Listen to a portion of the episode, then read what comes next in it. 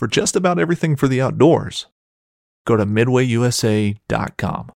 This upcoming concert season will be all about the boots, and Tecovas is your stop for the best in Western style.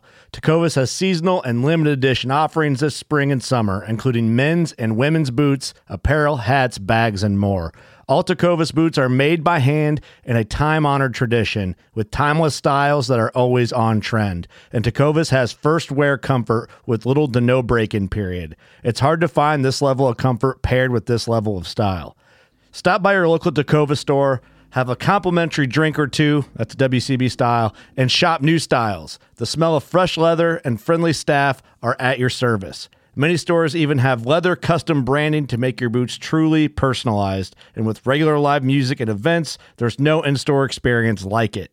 If you can't make it into a store, just visit tecovas.com. That's T E C O V A S.com. They offer free shipping on all boots, as well as free returns and exchanges, and ship right to your door. Go to tecovas.com and find your new favorite pair of boots today. Fishing like a local isn't just about catching fish. It's about connecting with the environment and the people who call it home. It's about hearing the stories and traditions that have been passed down for generations and sharing unforgettable moments with the people you meet along the way. Fishing like a local is having an experience that stays with you forever. And with Fishing Booker, you can experience it too, no matter where you are. Discover your next adventure on Fishing Booker.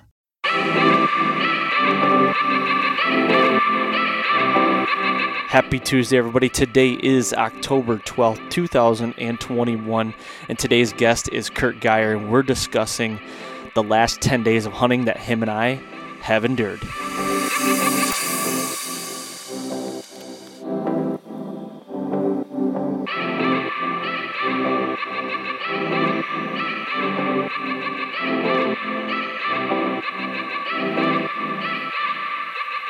All right, welcome to the Fall Podcast. I am your host, Aaron Blasey, and today's episode is 183. And today's podcast is a good one. Curt Geier from Working Class Bowhunter Podcast joins me, and we are talking about the last 10 days of hunting that we've been going through we're covering Illinois. I'm down in Illinois right now hunting, and I've had some really good encounters, really close encounters with some big deer. We get into talking about hunting in 80 degree 80 degree weather early season, talking about hunting mornings, a big section on scent control and how to keep your scent you know down as much as you can when you're sweating going to the stand all that stuff so we we we cover a plethora or a plethora however you want to however you want to pronounce it, um, of different topics. And I think we covered all. It was a good podcast. Um, hopefully, you guys are out there, you know, getting after it and hunting and, and knocking deer down and having fun doing it. So, um, yeah, with that being said, I do want to say thank you, everybody out there, for all the support and all the downloads on everything. And guys, go check out Working Class Bowhunter podcast, and they have a new podcast as, out as well, um, Working Class on Deercast with the jury. So go check that out. Also, Curt does talk a little bit about that at the end, so you get a little more uh, information on what he is doing over there with that. So, with that being said, let's get over to this interview with Curt. And like I said, good luck this fall.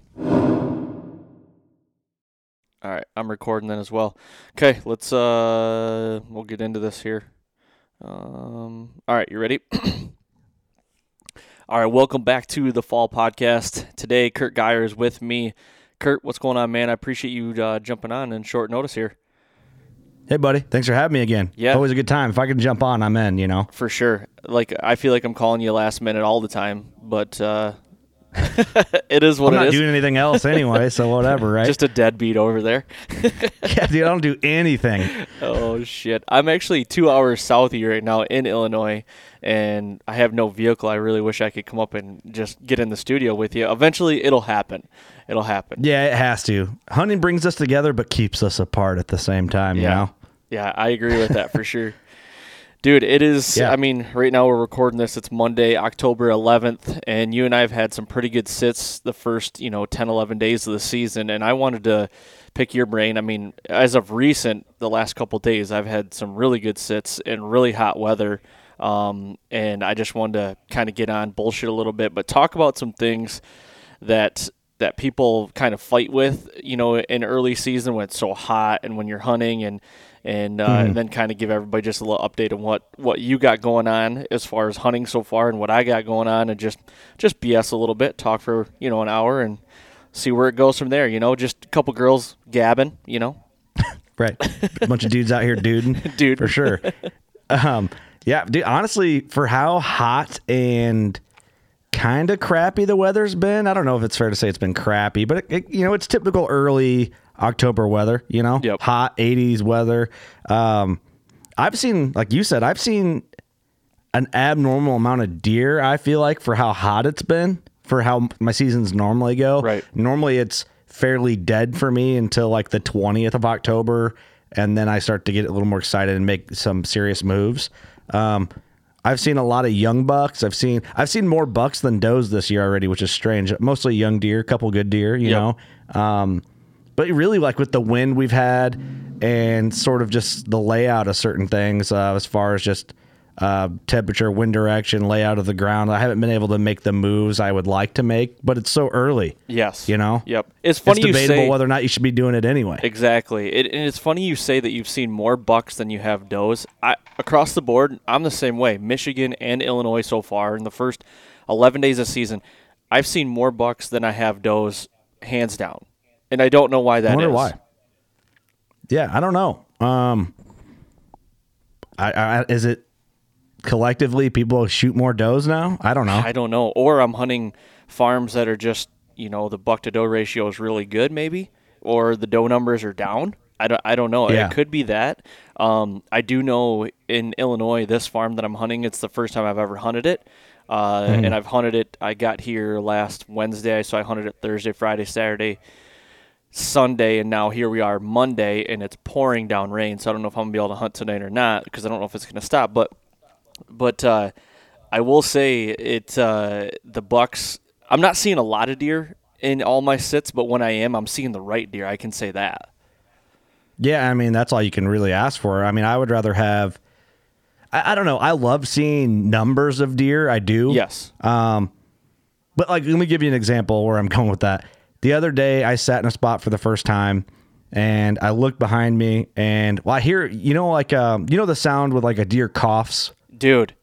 Okay, I have a story for when you when you're done about what happened with a deer cough. Go ahead, but yes, I do know. I love when they cough because I it- do too. Because you, you, you really, if you don't know they're there, you're like you hear a cough and you're like, okay, he's right there. You know, there's a deer there. Yeah, especially earlier in the season when a lot of that lower foliage is so thick and Yep. you can't always see, and it's so I kind of and I don't know if this is this might be incorrect, um, but it's just something that I in my experiences I've seen. I kind of associate that cough as in like they're bedded or were just bedded or getting up from a bed. It might not have any correlation with that at all, but let me continue. I don't continue my story because I hear a cough and I look over and I see a buck standing. It's like he got up, adjusted, coughed, did his like chewing his cud, doing whatever, and then he bedded back down like 35 yards from me. And a nice like 125 inch, maybe Yep. a 130 on his best day eight pointer.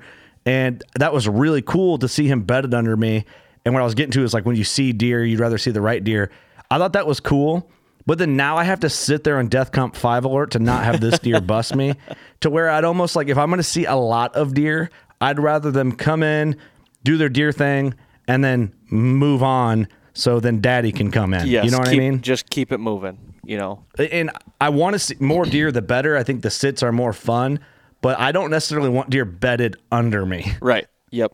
I will say right now, all my sits, excluding Michigan, all my Illinois sits so far have been slow, monotonous, sweaty sits. But yeah. I've seen two of the better deer I've seen in a long time in two different evenings. I mean, I had a 140 inch framey eight pointer at 50 yards that I was going to kill. Um, It's a nice eight pointer. Real good eight, dude. Real good eight. When I saw him, I'm like, oh my god. Like at first, I had to do like a double take, and I'm like, is he a shooter? Because when you when you look when I looked at him at first, I'm like, oh, he's Pope and Young, and then he picked his head up. I'm like, no, no, he is not. He is. He's probably 18 inches wide. He's got decent mass, not great mass, great tine length, great beams. I mean, He comes out 50 yards. I mean, I did not want to. I didn't want to force a shot. Um, a lot of season left. He was broadside at 50, and I'm like, I made that mistake last year, and I'm like, I just, I, I don't want to force the situation right now. And you know, he's out there at 50 yards, eating on standing corn in a standing cornfield, and I'm like, I gotta let you walk, and I'm like, I'm just like, what the hell, you know? And Yeah. he's just mowing down corn, and he kind of works off. But uh, going back to the coughing thing, the night after that happened, I'm sitting back in the same stand. I get in. I mean, it's it's 80. Like you, you know, you've been you live in Illinois. You're only two hours north of me right now. It's been 85 the last two or three days Not ideal. not ideal by any means, but I've got I've got a good wind. Um, I guess if there is a good wind for the stand that I, I want to get in the loc. I mean, the Bucks are there after dark on camera right now. The Bucks are there. Every one of the shooters is showing up after dark. So I'm like, I feel like I've got to make Same a, thing here. uh, yeah, and I feel like I've got to make an effort, but uh, I'm not pushing in yet. I mean, I'm hunting in an inside corner on a standing cornfield right now. Yeah, I, I think that's a, a great move. Standing corn or fresh cut corn, and then it's. I mean, I'm seeing the same thing. You know, an hour after dark, there's your deer. So it's like you know you can't do if a deer doesn't want to move, you can't make a move. Exactly. You know what I mean? So you're kind of just you're this early, in my opinion. You're just waiting on. If you do your homework to get yourself in the right spot, and you're just waiting on the luck that he moves earlier in shooting hours than he would normally at this time of year when it's 85 degrees. Yep, and and that's the instance I had Saturday night. So the one of the beauties of standing corn is it makes for a great entry and great exit if you need to be. Yeah. And um, we had about a 500 yard walk uh, through standing corn. Got in. You can get in real quiet. Um, got in the stand, sitting by five, and I mean it, they're short sits. Like I'm not gonna go out there and just bake in the sun for three hours. You know. Dude, I have been, man, and I don't know why. I just get I, I get anxious, and I'm like, uh, like the other day, I had a first sit in a stand that I hung over summer, and like I just wanted to get in early, and like Yep. I had a branch I had to trim. I guess you know what I mean. Just Yep. little stuff I didn't feel like doing when it was 105 degrees. that I was like, I'll just do it when I go in and sit, and I'll get in early enough, and kind of like make sure my pull ropes are good and my safety straps are good. And then that takes like I always feel like oh it could take a long time because sometimes it gets complicated. Right. And I get in, it took me five minutes, and I'm just like, hmm, all right, well, Here I am. I'm in here. Yeah. here I am. Yeah. So it's not the smartest, probably more opportunity to like spook a deer that gets on the other side of you or whatever. But yeah, for yeah, sure. shorter sits in the hot weather, much better. Yeah, it's it's. I mean, shooting lights ending at seven, maybe a little before right now. So it's basically a two-hour sit. Um, but I, I got in. Casey was filming me. I get in, and we're sitting there, and like the deer cough thing at five thirty, you can hear the loudest cough. He sounded like he was right underneath of us. Well, he's behind us, and I didn't know it was a he. Just you know, it sounded deep. You know, and I agree yeah. with your theory on he just they just got up from a bed, like Yeah. because our whole where the stand is i mean it's tight to bedding. I mean it is you know it's tight to what we thought was betting, and i feel like now that this just confirmed this so i hear this cough and then i'm like i can hear him walking. Like he's walking to the cor- the the inside corner of the cornfield and mm-hmm. I can't see him but i can hear him and he's close i mean he's probably within 50 but he's like you said the foliage is up right now you can't see nothing um, so I'm just boring holes in, in this little pocket that I have to this inside corner, and all of a sudden I just see tines, and I'm like, and I went to Casey, I said, shooter, and then he takes another step, I said, giant, big deer, and I just kept saying Yeah. like, like get up, turn around, kind of thing, because he was facing away, and I didn't know if he could hear me. Well, I pop up and I get the binos on him, and I know exactly what deer it is. I've I've had pictures of him in on cell cam, um, in the summer in velvet, and he hadn't shown up since then, and I'm like when I got pictures of him, and he's the pictures I got of him were a mile from this stand on the same farm uh, in Velvet, and he's now relocated here. Speaking of trail cams, I will say cell cams in particular have been a really big asset for me here in Illinois because, you know, as I'm home in Michigan, I'm, you know, getting these pictures instantly, and I can tell when I need to be down here in Illinois and really get after these deer when they start showing up in daylight. Now, if you guys are looking for a good cell cam, I am running the renders from Exodus right now. So go check those out because they're awesome. And I've said it before with cell cams in general, I like getting that info instantaneously so I can look at the weather and see what's going on right now and ask myself why. Why is this deer, deer doing this? And cell cams in general do that to a T, and that's why I really like them. But if you guys are looking for a new camera, go check out Exodus trail cams at exodusoutdoorgear.com. And uh, I'm like, holy crap, it's him. He's the best way I can describe him. He's a, a cagey, like real cagey mainframe 10 point. All day he'll he'll go 160 all day. Ooh, all that's day. a nice buck. Ca- as soon as someone says cagey, I know exactly what you're saying. Yes, he's very, very. He's just a cage, you know. Um, he comes out and he's sitting in the inside corner. He's at 50 yards right now, but he is like through some thick stuff.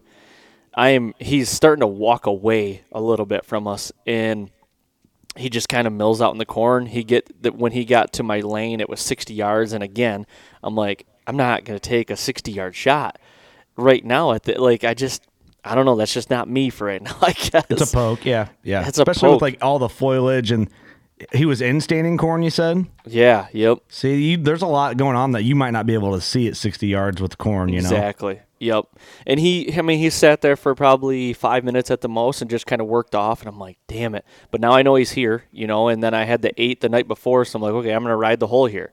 I've Right. got, I got a south wind, which has been great for these deer, and they're coming out in south winds. But I guess the whole moral of the story is, I feel like we were within within at least 100 yards of where this deer is bedded. We got in, you know, and that just is a testament of the corn getting in for entry. You know, it, we Yeah. could get in tight to where we speculated that this these deer were bedding, and it was. I mean, I I really feel like he just got out of his bed and we caught him. You know, it was 5:30 in the afternoon. Like there's two hours of daylight left, and it's 85 degrees. Like, what the hell are you doing? You know, why Yeah, are you pretty- up? I love that you're up, early. but why are you up? Yeah, I noticed So- when I watched um, I, that buck that had underneath me bedded, it was six o'clock before he got up and did anything. Like just after six, actually, and that's when I've been seeing a lot of my deer like right at that six o'clock mark lately. This early, Yep. you know. Yep, the eight the night before he came out at like six thirty. It was like closing time kind of thing. Yeah. Um, you know, but he kind of I think he traveled a little bit because he came in from a different different direction. Um, and the other thing is too, and I always beat myself up about the wind, but both these deer came in from the wind to their back. You know, and Yeah, but but to their credit, they both entered the field from the lowest point of the field. So with the thermals pulling down, I don't think it really mattered that it was at their back because it had kind of like a swirl effect, and we wanted to be on the edge of the field. But there's like a bowl on the inside of this corner, and if we were on the edge, I mean, it would have been just a vacuum of our scent. So we had to be in 30, 40 yards into the timber, Gotcha, just outside of that like little vortex. You know what I mean? And that's something that like this this instance in particular really was like a light bulb moment. Like if we were on the edge, we probably we probably would have busted him before he even got up. I don't know, but it, you can you can send milkweed or whatever. I use these little. It's not quite milkweed, but it's like little feather deals or whatever. But it gets out there and it does wicked things when it gets out to the field. It's crazy. yeah. Those deer know that they know those pockets, and that's like a lot of times why they spend their times or will bed in certain areas because they can catch things a little differently. But I feel like I get hung up on like it, it- which I think is smart to get hung up on wind direction because you're you're thinking about how a deer's going to enter a field or come out of this area or what he's going to do on this wind or whatever. Um, and I run a lot of my game plans. You know, I have my circle of guys I call, and uh, Austin Chandler's in that group, and he's like, Yep. he, he's pretty much he's like, dude, I'm not as concerned. Like, you know, I watch big deer walk into a spot with the wind at their back all the time. He goes that they they do, yeah, generally high percentage wise move with the wind to their face. He's like, but but not always. Right. And you know, I've killed bucks where I'm like, like my one of my favorite deer ever, the creepy. He turned around with the wind at his back, and came right to me, and I killed him at 12 yards. You know, like, and why he did it, I don't know. Maybe just he had a couple hundred yards to go to where he was going to go uh, to get it back in his favor, and I just happened to be in the middle of that situation. Yep. I'm assuming. Yeah. Austin's a good one to listen to. you know what I mean? Yeah. He's got just as good a track record as, as anybody. Yeah, I mean, no kidding, right? And it's good to have those guys in your back pocket that you can call and and run your game plan, uh, your game plan by. And it's cool when you talk to guys like that, just to your buddies in general. You're like, hey man, here's the map. This is kind of what I'm thinking. And they might see something that you don't, even though you've stared at that same map for hours on end. And you know what I mean? Like, hey, have you Yep. tried this or have you thought about this? And, and a lot of times I'll be like, oh man, I didn't even see that. Like, yeah. you almost get boxed into your own mind when you look at something over and over again that you you become uh um, I do anyway. I become like boxed into my own ideas and I can't see a different angle. like tunnel vision. Tunnel vision, yeah. Yep, yep. That's uh, and that's a good thing. Like I hunt with Casey a lot, so it's like the other day I was on OnX. I'm like sitting here in the computer. He walks in the room. He's like, "What you, what you looking at? Like, what are you, what are you studying?" I looked at this thing, this inside corner for 20 minutes, and he comes in. He's like, "What you look at?" I'm like, "This was after the eight point encounter," and I'm like, "Man, I, I really want to try to get closer to this inside corner."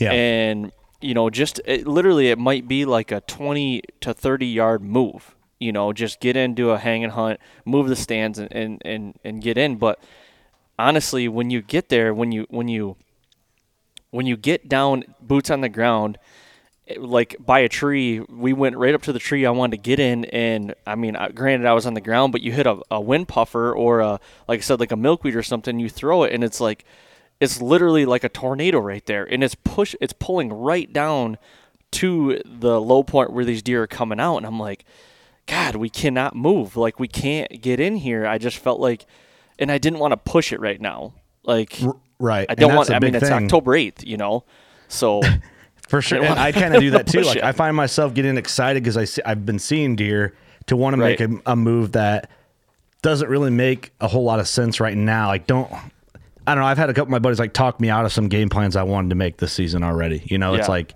uh, guys I trust, guys I seek to for advice. It's like, hey man, I don't know. I would probably hold out till things are perfect. And I'm like, yeah, you're right. You know, Yep. Um, and that's that's that's exactly where we were kind of we were kind of in, you know, that situation. Then I'm like, okay, so let's see if we can make like a like a like a makeshift ground blind in the corn.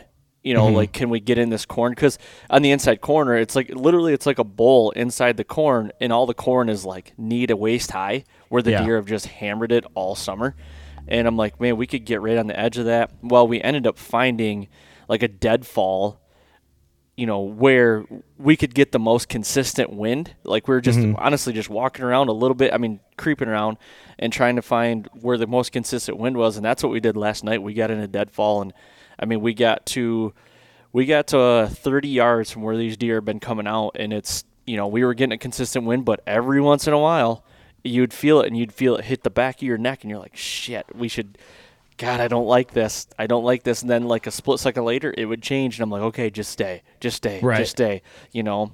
And we fought that. I never saw a deer, so that's probably why. you Yeah, know, right? Yeah, could be, could be. So, What? Hey, but I- what's your thoughts on? Sorry, I'll kind of change it on you real good. quick. I, I'm curious. Uh, so I'm a, I'm a big scent elimination guy. I'm not necessarily a cover scent guy or a scent guy in general. Yep. Um, I think no scent's the best move you can make. Um, but what do you think of like products like cover scent or or like a product like nose jammer, for example? You ever like looked into any of that? Yeah, so I'm I'm kind of with you. I'm like not a big scent guy, but I do have like a little bottle of nose jammer in my in my pack all the time. Um, I've killed two good bucks, and I feel like nose jammer helped me out. I'm not saying it. This is what killed the deer for me. Um, one instance, I just actually talked about this deer. Uh, it was opening day of Michigan. Um, you know, 2016, I think it was, and I had a, a down or I had a a wind that was where I killed this deer. He was completely downwind of me. He was a 120 inch deer, um, good for my area in Michigan. He came in complete downwind. When he hit my when he stopped, put his nose up, you know, trying to get me, and then I already had I had an arrow in him right then. So Oh, yeah, um, yeah. you know, I, I, I don't know. Does no jam, nose jammer work? I've had more instances where I felt like it worked than it didn't. So that's the best thing I can tell you. Um, Yeah. My scent I'll tell you this. Yeah, I, go ahead. I, I use Nose Jammer shampoo, and I and I don't have no affiliation with Nose Jammer for the record. Agreed. but, I'm the same um, thing. I, I use Nose Jammer uh, like soap and their deodorant because not that I think like it's gonna jam the nose of the deer or whatever, but because it has like that light vanilla hint to it. Yes. I feel like it's better to have that working against like my body odor because a lot of the just no scent like scent elimination deodorant and soaps, I feel like I just stink through them right away. No, Do you know what I mean? Agree. They- yep. So Yep. I I feel like a little bit of love with vanilla or whatever else is in nose jammer or like soaps and deodorants. I feel like it it just keeps me smelling like a human uh, for longer. Yep, I agree, and I do the same thing. I use nose, and I have used it for oh shoot, probably. I think it came out in what 13 or 14 or something like that. I've used it basically since then, like the shampoo and everything. Um, and my scent regimen kind of is like I don't spray down or nothing. Um, I no use scent elimination or so no, I, like I have an Oz unit, like a you know, like a it's almost like it's like an Ozonics basically. Um, is it like that- scent locks deal? Yes, ScentLock's uh, Oz unit. It's a little. It's called a Nano, and I put it in my in my tub. You know, with all my clothes, and uh, like you guys got to do with the scent crusher thing, um, and you just do like a wash or whatever. I do Yeah. that, but I wash my clothes with scent-free detergent. I do that, um, and then in my tubs, I take cedar boughs and I take oak leaves and stuff like that, and I put them in the bottom of it, and I just kind of like let the let that smell get all over it, and then that's basically what I do. Um, I like that. Yeah, that makes a ton of sense. That's it. And honestly, I mean, you got the guys out there that are, you know, some guys that just don't worry about the wind at all. I'm not that guy. I'll never be that guy because you will not do enough research or science or anything to tell me that I can go in, no matter what I do, that I will be scent free. I mean, there's so much gear that you have that you take in with you, down to the straps on your tree stand, down to the fletching on your arrow, to your Right. peep sight, to your your kisser button, whatever it is. You're telling me that you can be completely, completely 100% scent free. I'm not buying it. I'll never buy it. I won't. I'm with you. I'm with you. I think you just you can put in your best efforts. You know, it's like your, your clothes, um, your body for the most part. But yeah, like I think going in 100% like a deer cannot smell me is ignorant. Oh, 100%. I agree. But but why not take you know why not take some steps to help? You know, it's like I wonder like there's times where I feel like oh that deer can smell me right now, but they don't care. Mm-hmm. Yep. You know what I mean? Like, the, and there's other times where where a deer locks up in his tracks, and you're like, uh oh, he smells me, and Yep. then you know what I mean, stuff like that. So. Um, I have yet to try nose jammer in a way to where I'm like, yep, here's this aerosol can, spraying my body. I have not done that yet, but I've done just like light soap deodorant type thing. I've So- never full blown blasted like my equipment or my body or anything with the aerosol can. I, I, Yep. Maybe I'll try it, but um, I'm I'm a little reluctant. When you need mealtime inspiration, it's worth shopping Kroger, where you'll find over 30,000 mouth-watering choices that excite your inner foodie. And no matter what tasty choice you make, you'll enjoy our everyday low prices, plus extra ways to save, like digital coupons worth over $600 each week. You can also save up to $1 off per gallon at the pump with fuel points. More savings and more inspiring flavors make shopping Kroger worth it every time. Kroger, fresh for everyone. Fuel restrictions apply. I was reluctant about like spraying my equipment and everything. The eh, the extent of what I take it to is when I get to the tree. If I really feel like uh, I need to make a move on this, and I, and this might, I even I said this phrase to Casey last night when the when we're on sitting on the ground and we're the wind is swirling, and I'm like I think I'm gonna jam him up. And I literally told him, I said, if it gives me another 10 yards, I'm good with that. You know, if it could buy me 10 yards, five yards for a deer, where he comes to the edge and gives me five yards out into that, yeah, into the inside corner, it worked. You know what I mean? If Yeah, it will give yeah. me that, that's that's kind of my where my headspace is at on it. And so the extent of I take it is I'll spray it on the tree right next to me, or if I'm in a tree, I'll just do like a line, you know, right on the tree behind me, and then that's it. Like that's that's all I do. I feel like I feel like if I spray on my bow, I, I just feel like my bow will. I don't know. I don't know if I want to spray it on my bow. I'm just not I hear- not to yeah. that point. I, yeah, I hear you. I uh maybe I'll try it. Like tonight, it's raining here, and I think it's supposed to rain all day. yep. I don't know. I want to go to that ground blind to hunt because it's raining and yeah, I can stay comfortable. Maybe I'll try it in the ground blind tonight and just see, you know, just experiment because it's a low pressure as far as access is concerned. Um, I don't. Who knows? Maybe I'll spray down and just be like, "Wow, I'm." It bought me time, and like, who knows? You know Exactly. I mean? I think, and this is my opinion. You can say I'm full of shit, or whatever. But if you can think, I'm not saying you in general, but if whoever's listening, like if you can think of like, you know, if you can, if you're hunting a just off wind, and you can, you can buy yourself five to ten yards with something. If you really think it's like that's the mindset I feel like you need to have. But that's just me. Um, because I feel like sometimes when deer, I mean, there's deer that like get your scent and they're like, boom, they blow, they're gone, you know. But mm-hmm. then there's deer that'll sit there and they'll, they might not blow, but they're trying to figure it out. And as they're figuring it out, they might like take a couple steps or like, I need to get a whiff of that, like, you know, like what it, what is that? And it might buy you three, four, five yards, enough to get an arrow one, through one. You know, that's kind of where I'm at with it, I guess. No, I'm. I think that's realistic. I also so I shouldn't say I don't spray down with anything. I will take like my pack. I I don't like washing my pack like in the washing machine. Like I I'll literally wash it. never wash my packs. Dude, I spent so much on a pack and I don't want to wash it. Yeah, I ozone so the shit out of them. I do the same thing, but what I'll do is I'll take like um I will take a cover up scent that's just like a dirt or earth scent and I'll spray it with that and that's that's about the extent of it. That's funny, man. I um the Earth scent wafers always crack me up. I love like the smell of them though. I'm not going to lie to you. To me, I'm like, yeah, that yeah, it smells like dirt, but that's like that's almost like the equivalent to when you have a pumpkin spice candle, and you're like, yeah, I know what pumpkins smell like, and it ain't like that candle. right. That's how I feel about the dirt wafers. Yeah. Well, the- it's an old school game too. I mean, those came back how long ago? It was so Oh, long ago those came out. Like you know, Couldn't the guys tell. with like Stan Potts with like the the pin and the and the wafer in his hat. You know. Yeah, it's, it's kind of it's just classic looking. I know what you're saying. Like I like the smell of them, but I don't know if I would use them. We we kind of have an inside joke. I'll just tell it real, real, real quick. When we were hunting in Colorado, um, there was like scent wafers in camp that someone had left, like because we just stayed at the trailhead, and uh, and, and I didn't realize our buddy Austin from Buckstorm was actually putting them out. I I thought someone had left them in camp. So our first walk in in the dark, my dad and I kind of like don't use any of that stuff. So we're like, God, I keep smelling those damn earth wafers. And you know, my dad's like, Yeah, God, what? I hate that, you know, and we, you know, we're kind of just being a little dramatic. Uh, and then we look over and Austin's got them all over his clothes.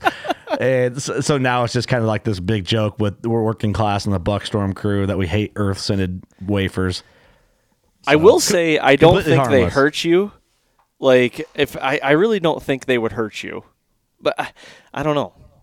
I know what you're saying, and we are just being dramatic about it, but uh, yeah, I don't think so. I mean, there's definitely.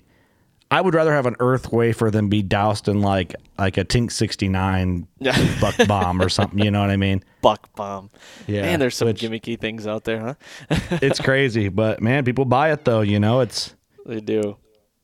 where there's I a get- demand, people create the supply and they make money.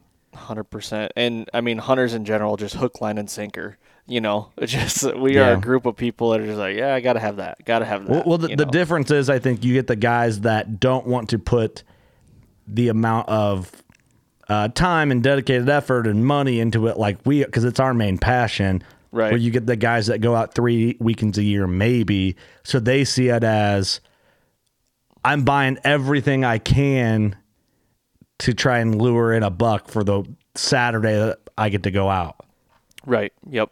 and I just, I, whatever, you know, I get it to a point. I get the Whatever thought process on it, Yeah.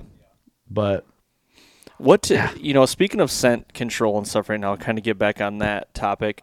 Right now, like like we said, it's been hotter than shit out. Like, what are you doing right now?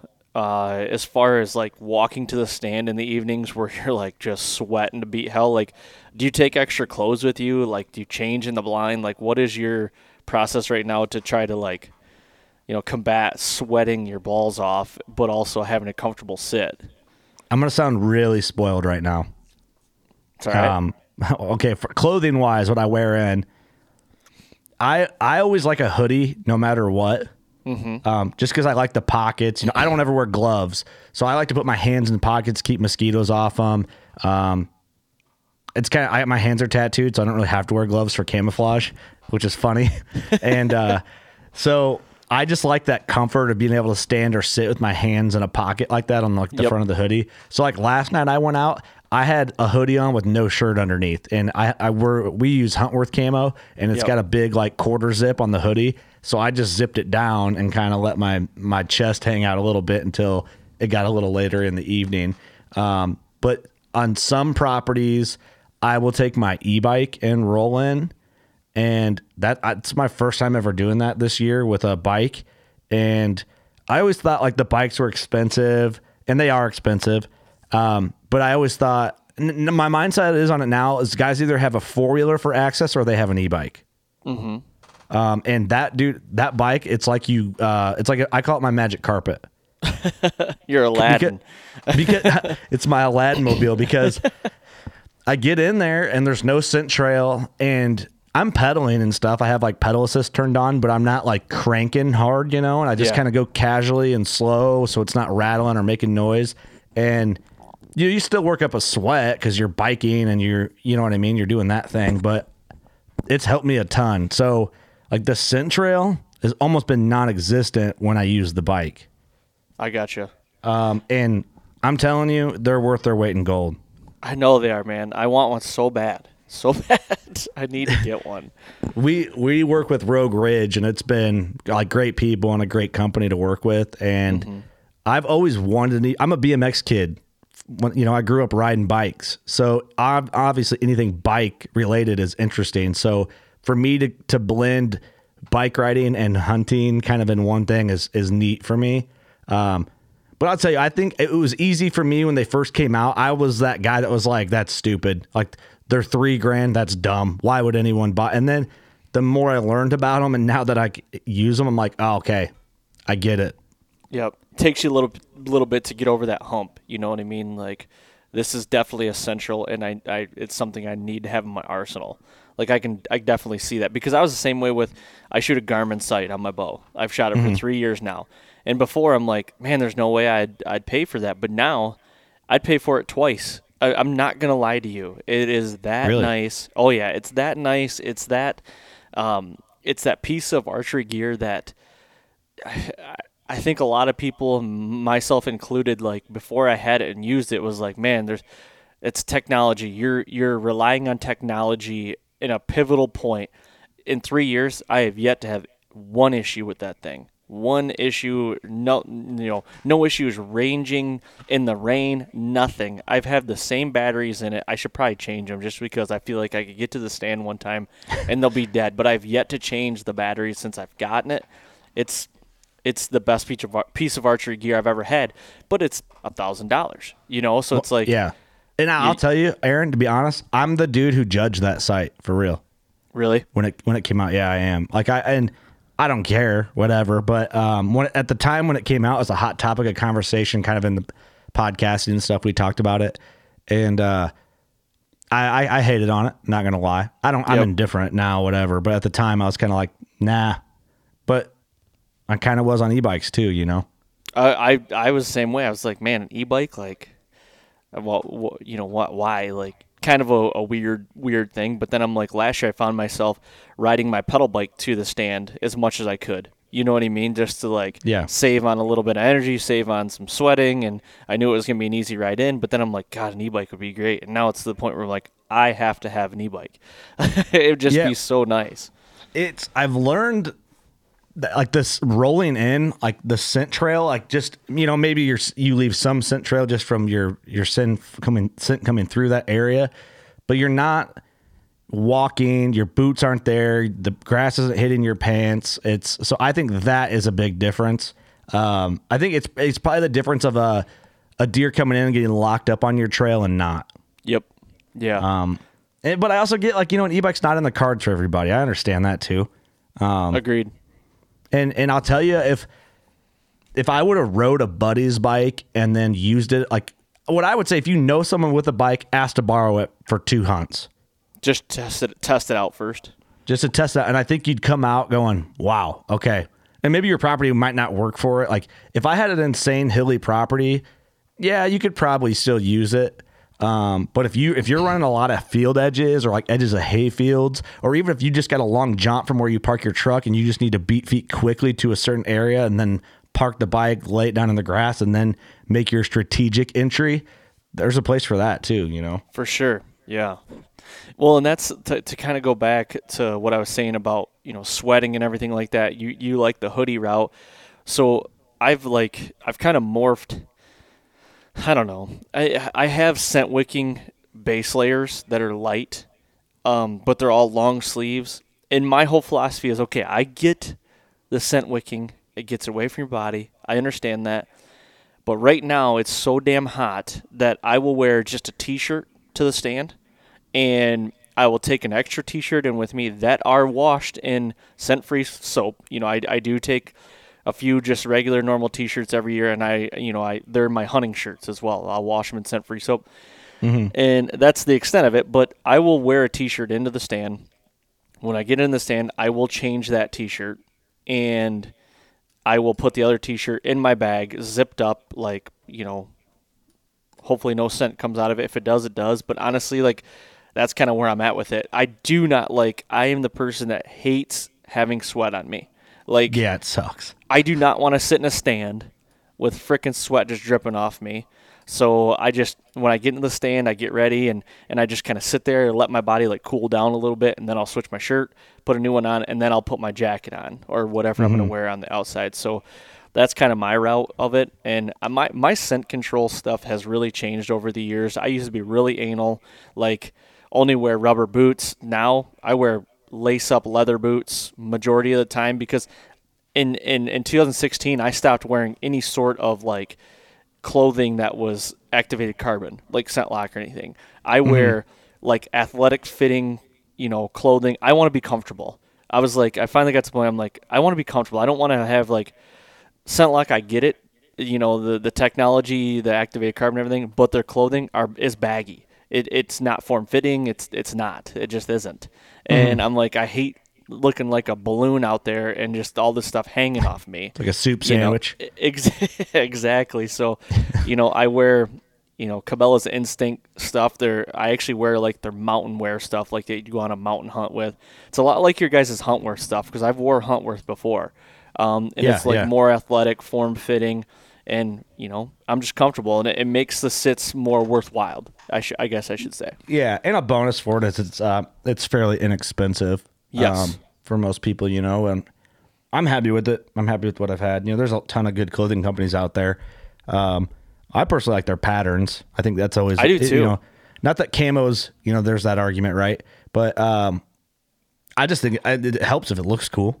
Yeah, it did. No, it does. Casey and I had this conversation on the way down here to Illinois this week, and I was like, man, I, I kind of want to look for like some different clothing. My I've when I've wore the same clothing for like the last six years, and I'm like, I kind of want to switch it up. I'm the guy, kind of guy that wants to wear something different than everybody has. Like I just mm-hmm. don't like following the trends when it comes to that. And I'm like, I want, but I want something that looks good. Like I'm not gonna lie to you, like and I told him I was like the Instinct clothing. Instinct came out with new clothing this year. It's kind of the same stuff, but it's got a different pattern, and the pattern looks badass. And I'm like, Yeah. I would buy it just for the pattern. You know, Dude, Huntworth Tarnen is awesome looking. really? It, it's a really good looking camo. I think. I mean, I like their disruption as well. That's what I'm wearing. Uh, but they have they have the two patterns, the Tarnen and disruption. They have another one too. I just can't think of the name. But uh, the Tarnen's a really sharp looking pattern. Like, um, yeah, I think it's probably effective, but it like just to the human eye, it's like pleasing to look at. Exactly. Yep. Yeah. And that don't No. matter. But man, if you're gonna spend money or get something new, you want to feel cool. Yeah, you do. I mean, you don't want to. You don't want to look like just a turd either. You know. So I mean, I, Right. I I've been there's sometimes some days where I'll go in and I'll just wear like, you know, I have a pair of um, green. Have you ever heard of the Wrangler? The Wrangler like I'm gonna call them stretchy pants, but they're like uh They're like a like a Kuiu or a mountain pant. You know what I mean? They're like uh, I know exactly what you're talking about. They're like 20 bucks at Walmart. Yes. I bought four pair. I bought two green, two brown. They're Wranglers. They are so comfortable. I'm like, these would be great for like early season. I, I, wear the shorts pair. version of those, and I saw the pants version. I didn't know they had the pants like that. I saw them Yep. at Walmart, and I'm like, dang, I'm about to pick up a few of those just to for everyday wear. You Yep. know? Yeah, Kevin Vistison told me about him. He's like, dude, I work in these and these things. He's a plumber, and he like he's like I put him through the paces, and he's like, these things are nice. So I picked up a pair. I think they were twenty six bucks a piece, and I'm like, this is awesome. So I'll like, there's times where I'll just wear like green pants and you know, or like a just a drab color or something, and. I don't know. I've I've been really relaxed like the last couple years. Like I'd rather it. It almost got to the point where it was like everything was getting to be too much work. You know, like Yeah. you know, washing your stuff all the time, or not washing all your stuff, but like putting in the tubs all the time and and getting out and getting your bowl out of the case. It just like got to the point where it's like, man, this just I need to. I need to change something up here. and, I hear you, man. That's what's nice about like I always Scent Crusher is great because it's you know it's ozone scent eliminator, but like the the way their bags are set up is just convenient. So Agreed. like I always have mine sits in the back of my Ranger, my my side by side in my garage with an extension cord plugged into it, and then I run a five minute cycle. I don't always like ozone the shit out of it because you don't you don't always need to do that. And Right. then if I'm hunting on a different property um, and I got to throw everything in my truck, I'll throw everything in my truck, and then I'll do the same thing, and then uh, I just change when I get there, um, or I'll run like the mobile unit in my truck and ozone the entire cab. I don't know. I just I do that before I go because I mean I have the equipment. It's there. Why would I not utilize it? right. No, I agree. I've No, never that's a good regretted doing it. You know what I mean? Yeah. What to, what about uh, the Huntworth gear really turned you guys on for using it? Like, what was like the thing that took it over the edge? It was like, man, this is this is some legit stuff. Because I know you've had some time now to be able to use it on some hunts and and really kind of put it through the paces a little bit. So, like, what was it that was like, this is this is good stuff? Well, what's good for us in the podcast is like that's affordable, so it makes it easy to like talk about because and it's a, you can buy it about anywhere. Um, so that's like the main thing. But as far as like the clothing itself is concerned, they have a hoodie that I'm absolutely in love with. Like I wear wear this thing. I'm I wear the shit out. It's like all I wear really. It's a hoodie. And I'm trying to. I- I wish there was like an actual name on. it. Let me pull up Huntworth and see if I can find. I'm looking at their website too. Is it the nine four four three DC Let me check. Hold on. men's Fairbanks heavyweight waterproof? No, that's probably not it. I'm telling you, dude, I Um, look at all this stuff and it's just like the Cabela's Instinct stuff that I've been running. I mean, Oh, like really? just like it. Yeah. Uh, hold on, let me pull my internet's being dumb here. Um, the hoodie has a built-in face mask in the hood, and then they have uh, several different pockets on the front pocket. Um, one one with a little zip pocket. Yeah. and uh, that right there, just the convenience, the way it's designed. For me, is just I love it. I love like where the pockets are. I love the hood style. The hood's kind of got this um, kind of like an elastic thing on the edge, so if it's windy, it's not blowing off your head. Okay. Yep. Um, let me Is it the. Sherpa fleece? They got Um, some good stuff. I love that deception camo. Or disruption. I'm sorry, not deception. Disruption. yeah, the disruption sharp, isn't it? Yeah. Um, I wish I had it here. I would just go grab it and um. There's a midweight grid fleece, hunting fleece, and it looks like it's got that built-in, built-in That uh, might be mask. it. That Oh. that's what it's got a built-in face mask. It's like ninety bucks. Yeah, that would be it. That's It's, a sick uh, looking piece of garment. It's not real thick. The one I have isn't. I know they they're making changes and they're growing right now in that gear. Um, midweight grid fleece hunting hoodie. I think this is it. It's called the Shelton hoodie. It's the one I'm I, looking at. I think this is it. Let me. uh Yep, that's it. That's it for sure. The men's for sure. Shelton midway hoodie. Yep, Sweet. that, this is hundred percent it. It's see the pockets, the front pockets. How there's like the the regular hoodie pocket, and then there's that zip pocket. That's that's nice. I just love that because you can keep like you can throw something in there that you don't want to fall out when you're climbing and climbing a tree or whatever. and For that sure. face mask. What's nice about the face mask is you'd think, oh, that's going to get in your way. When I don't want to wear that face mask, I just put it behind my head and you don't even know it's there. I got you. I got But you. on the hood, how it looks like th- that's kind of like an elastic type band that's on the front of that hood. Um, like when you wear a hat, it kind of like grips to the front of your hat over like to where your bill meets, like the, I guess the crown of your hat. And Yep. so it doesn't blow off. It's nice.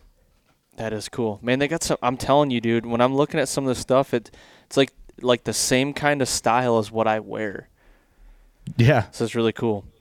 I, I'm that's that hoodie, the Shelton hoodie. Yeah, ninety three seventy three DC. That's my number one piece of clothing right now. I just I'm in love with it. I love the fit of it. I love the look of it. I love the functionality of it.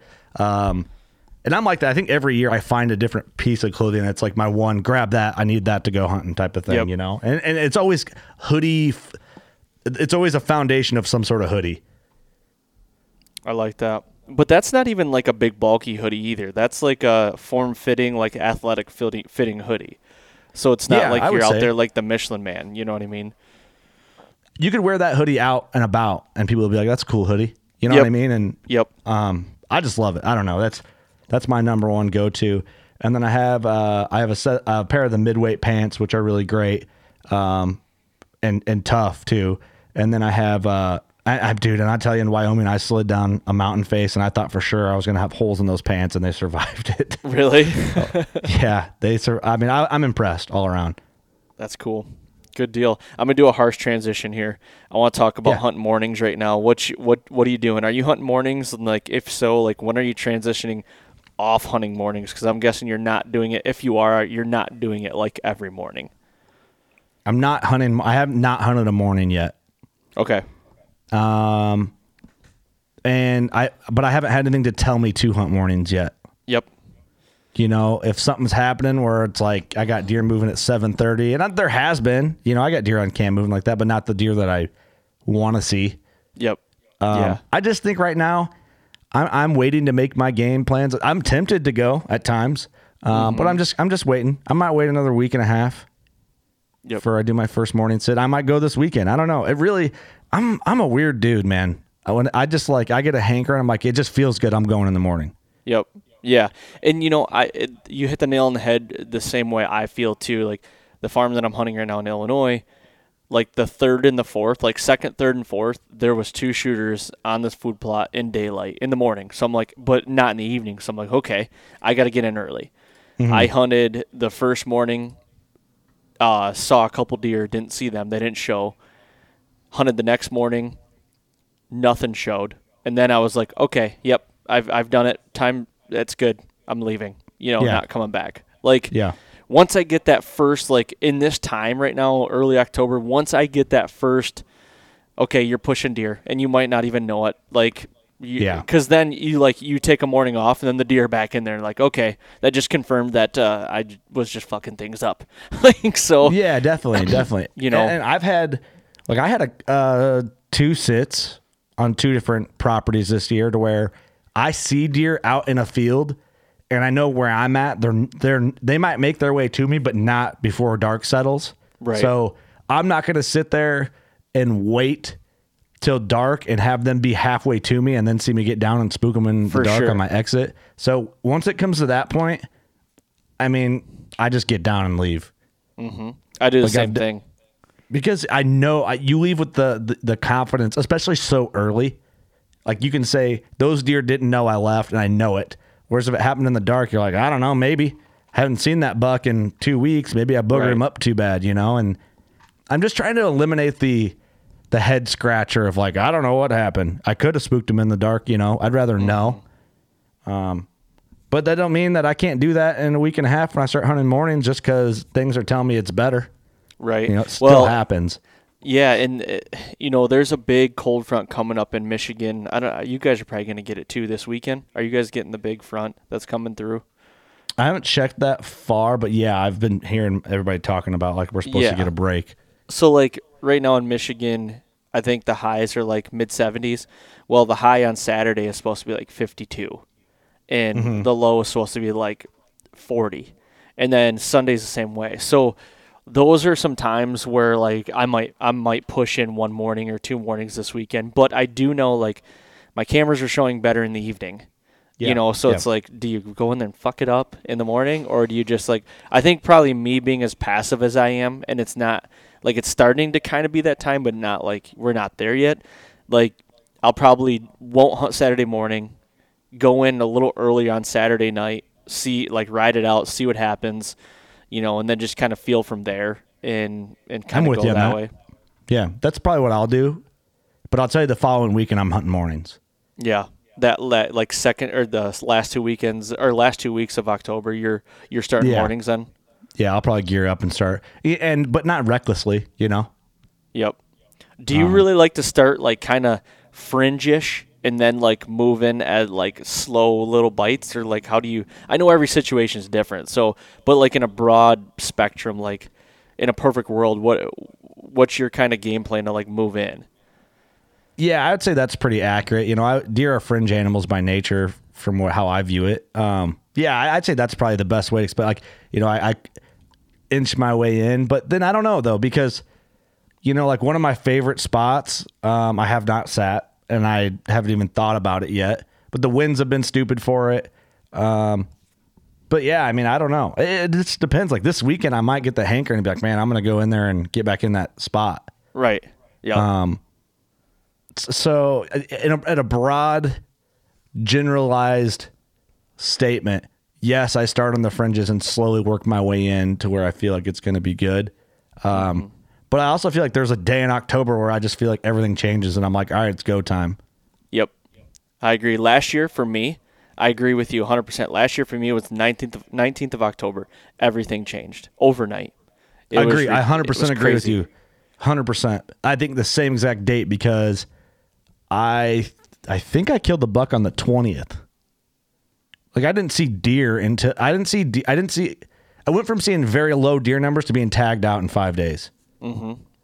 so my season was like man it seems slow to i shot a doe i shot a doe and a coyote the, the following day i shot a buck and then five days later i shot my second buck and tagged out i was like wow that escalated really fast which is cool you know i'll, ta- yeah. I'll take it but uh, yeah i feel like that's when it changed for me too like 19th 20th And I feel like it's give or take plus or minus a few days for me anyway, right around that 19th, 20th area.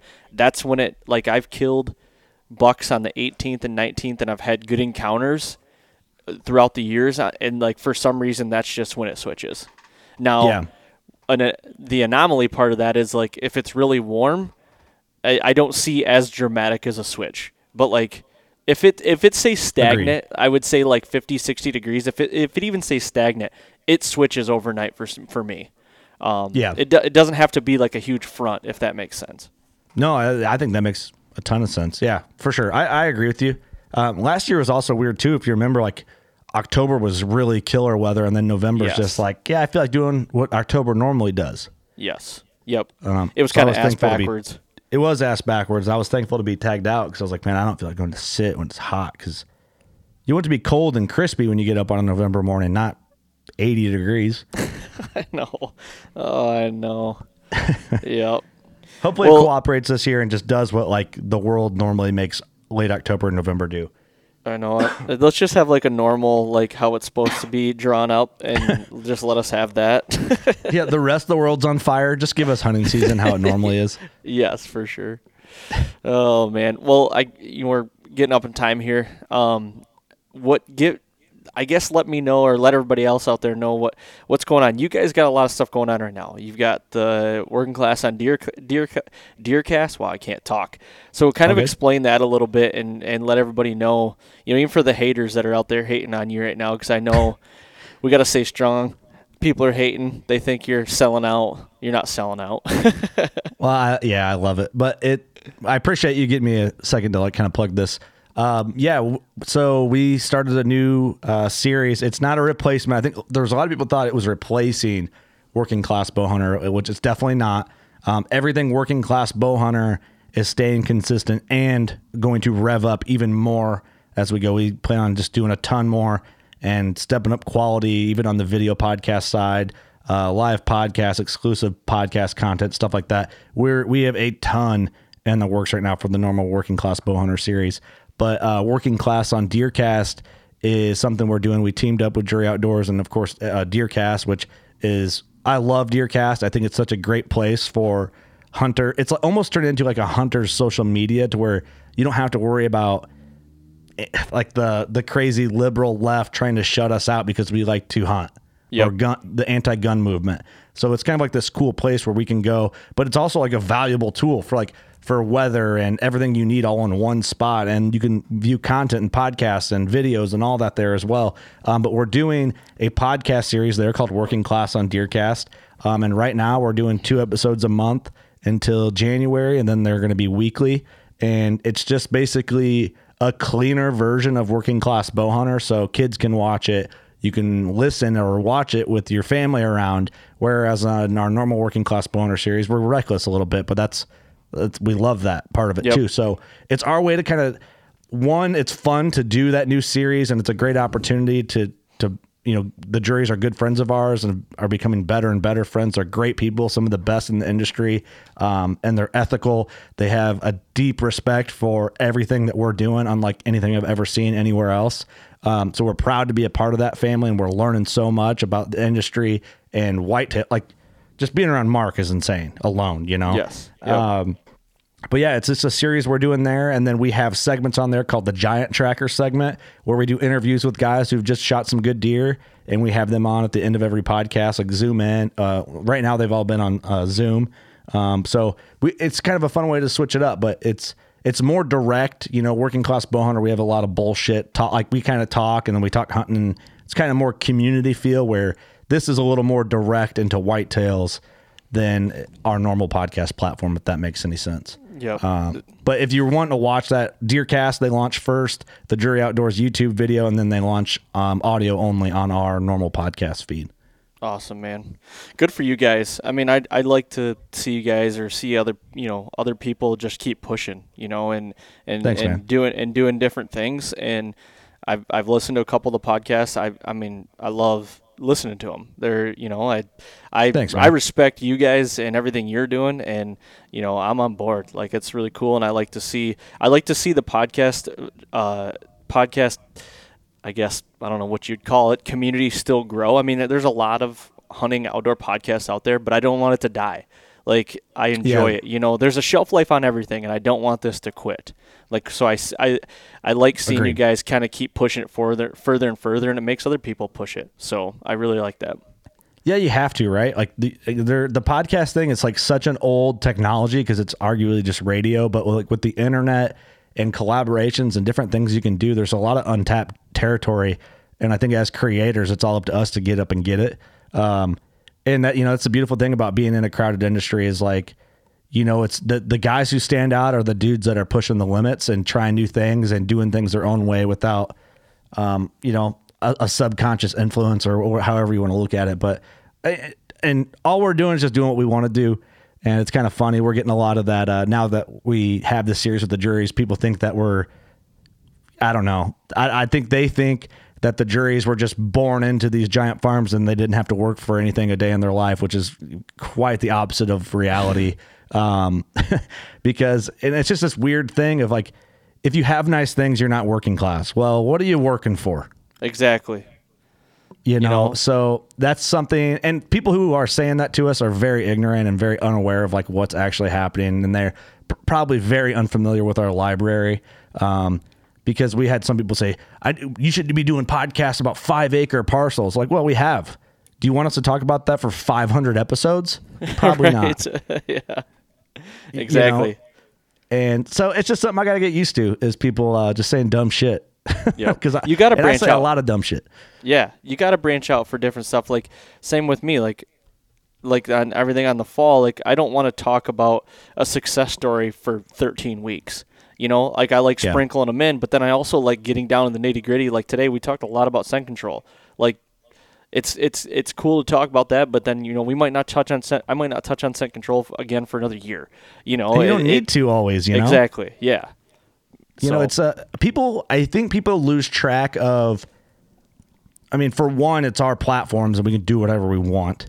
Um, but also it's like mix it up. It's fun. Why would I want to talk about the same thing every time? I might Right. want to talk about Mark, you know, talk on an episode about Mark killing that 216, you know, and that's amazing. That's incredible. Those are deer people dream of, and and Yep. he's the mad scientist for a reason. But that don't mean I'm not going to have my buddy that's coming in next week from Michigan that it's it's a story that's coming out. He shot his first buck with a bow and he had it stolen by a trespasser. Holy cow. You know, so and it wasn't a huge deer, but to him, he was so proud of it, only to have his dreams crushed. You know, so That's- we're gonna yeah. get like that's almost two opposite sides of the spectrum. Um, so for people to come at us sideways through social media, it just shows to me that they're ignorant for like what we actually do and who we are. So it doesn't really bother me that much, but it's also like in general, just look into some things, huh? Yeah. And then know? don't be so jealous right off the rip, you know? Well, it's just weird, man. I can't explain it, but it'll it'll always be around. Yep. I agree. Bless well, on hearts, that you note, know? yeah, bless their hearts. If if there wasn't haters out there, then you know who would we have to bitch about? hey, they're still commenting and watching and viewing, and even that thumbs Exactly. down still an analytic, boy. Keep it up. yep. what up? what up? Sick. oh man. Well, I think that's a good note. Let's let's let's cut it loose on that. I appreciate it, dude. I really do. And every time Hey, I thank get, you, man. get a chance to talk to you, it's great. So, You're killing it, man. I appreciate you having me on. All right, man. We'll talk to you soon. Good luck the rest of the fall. Thanks, brother. You too. All right, there you have it. Curt Geier, thank you very much, man, for coming on and bullshitting with me. It's always good catching up with Kurt, and, you know, I love what those guys have got going on. So thank you very much for that. And with that being said, please go to iTunes, leave a five star rating, and leave a written review. That'd be greatly appreciated. And don't forget, we'll be right here next week on the Fall Podcast.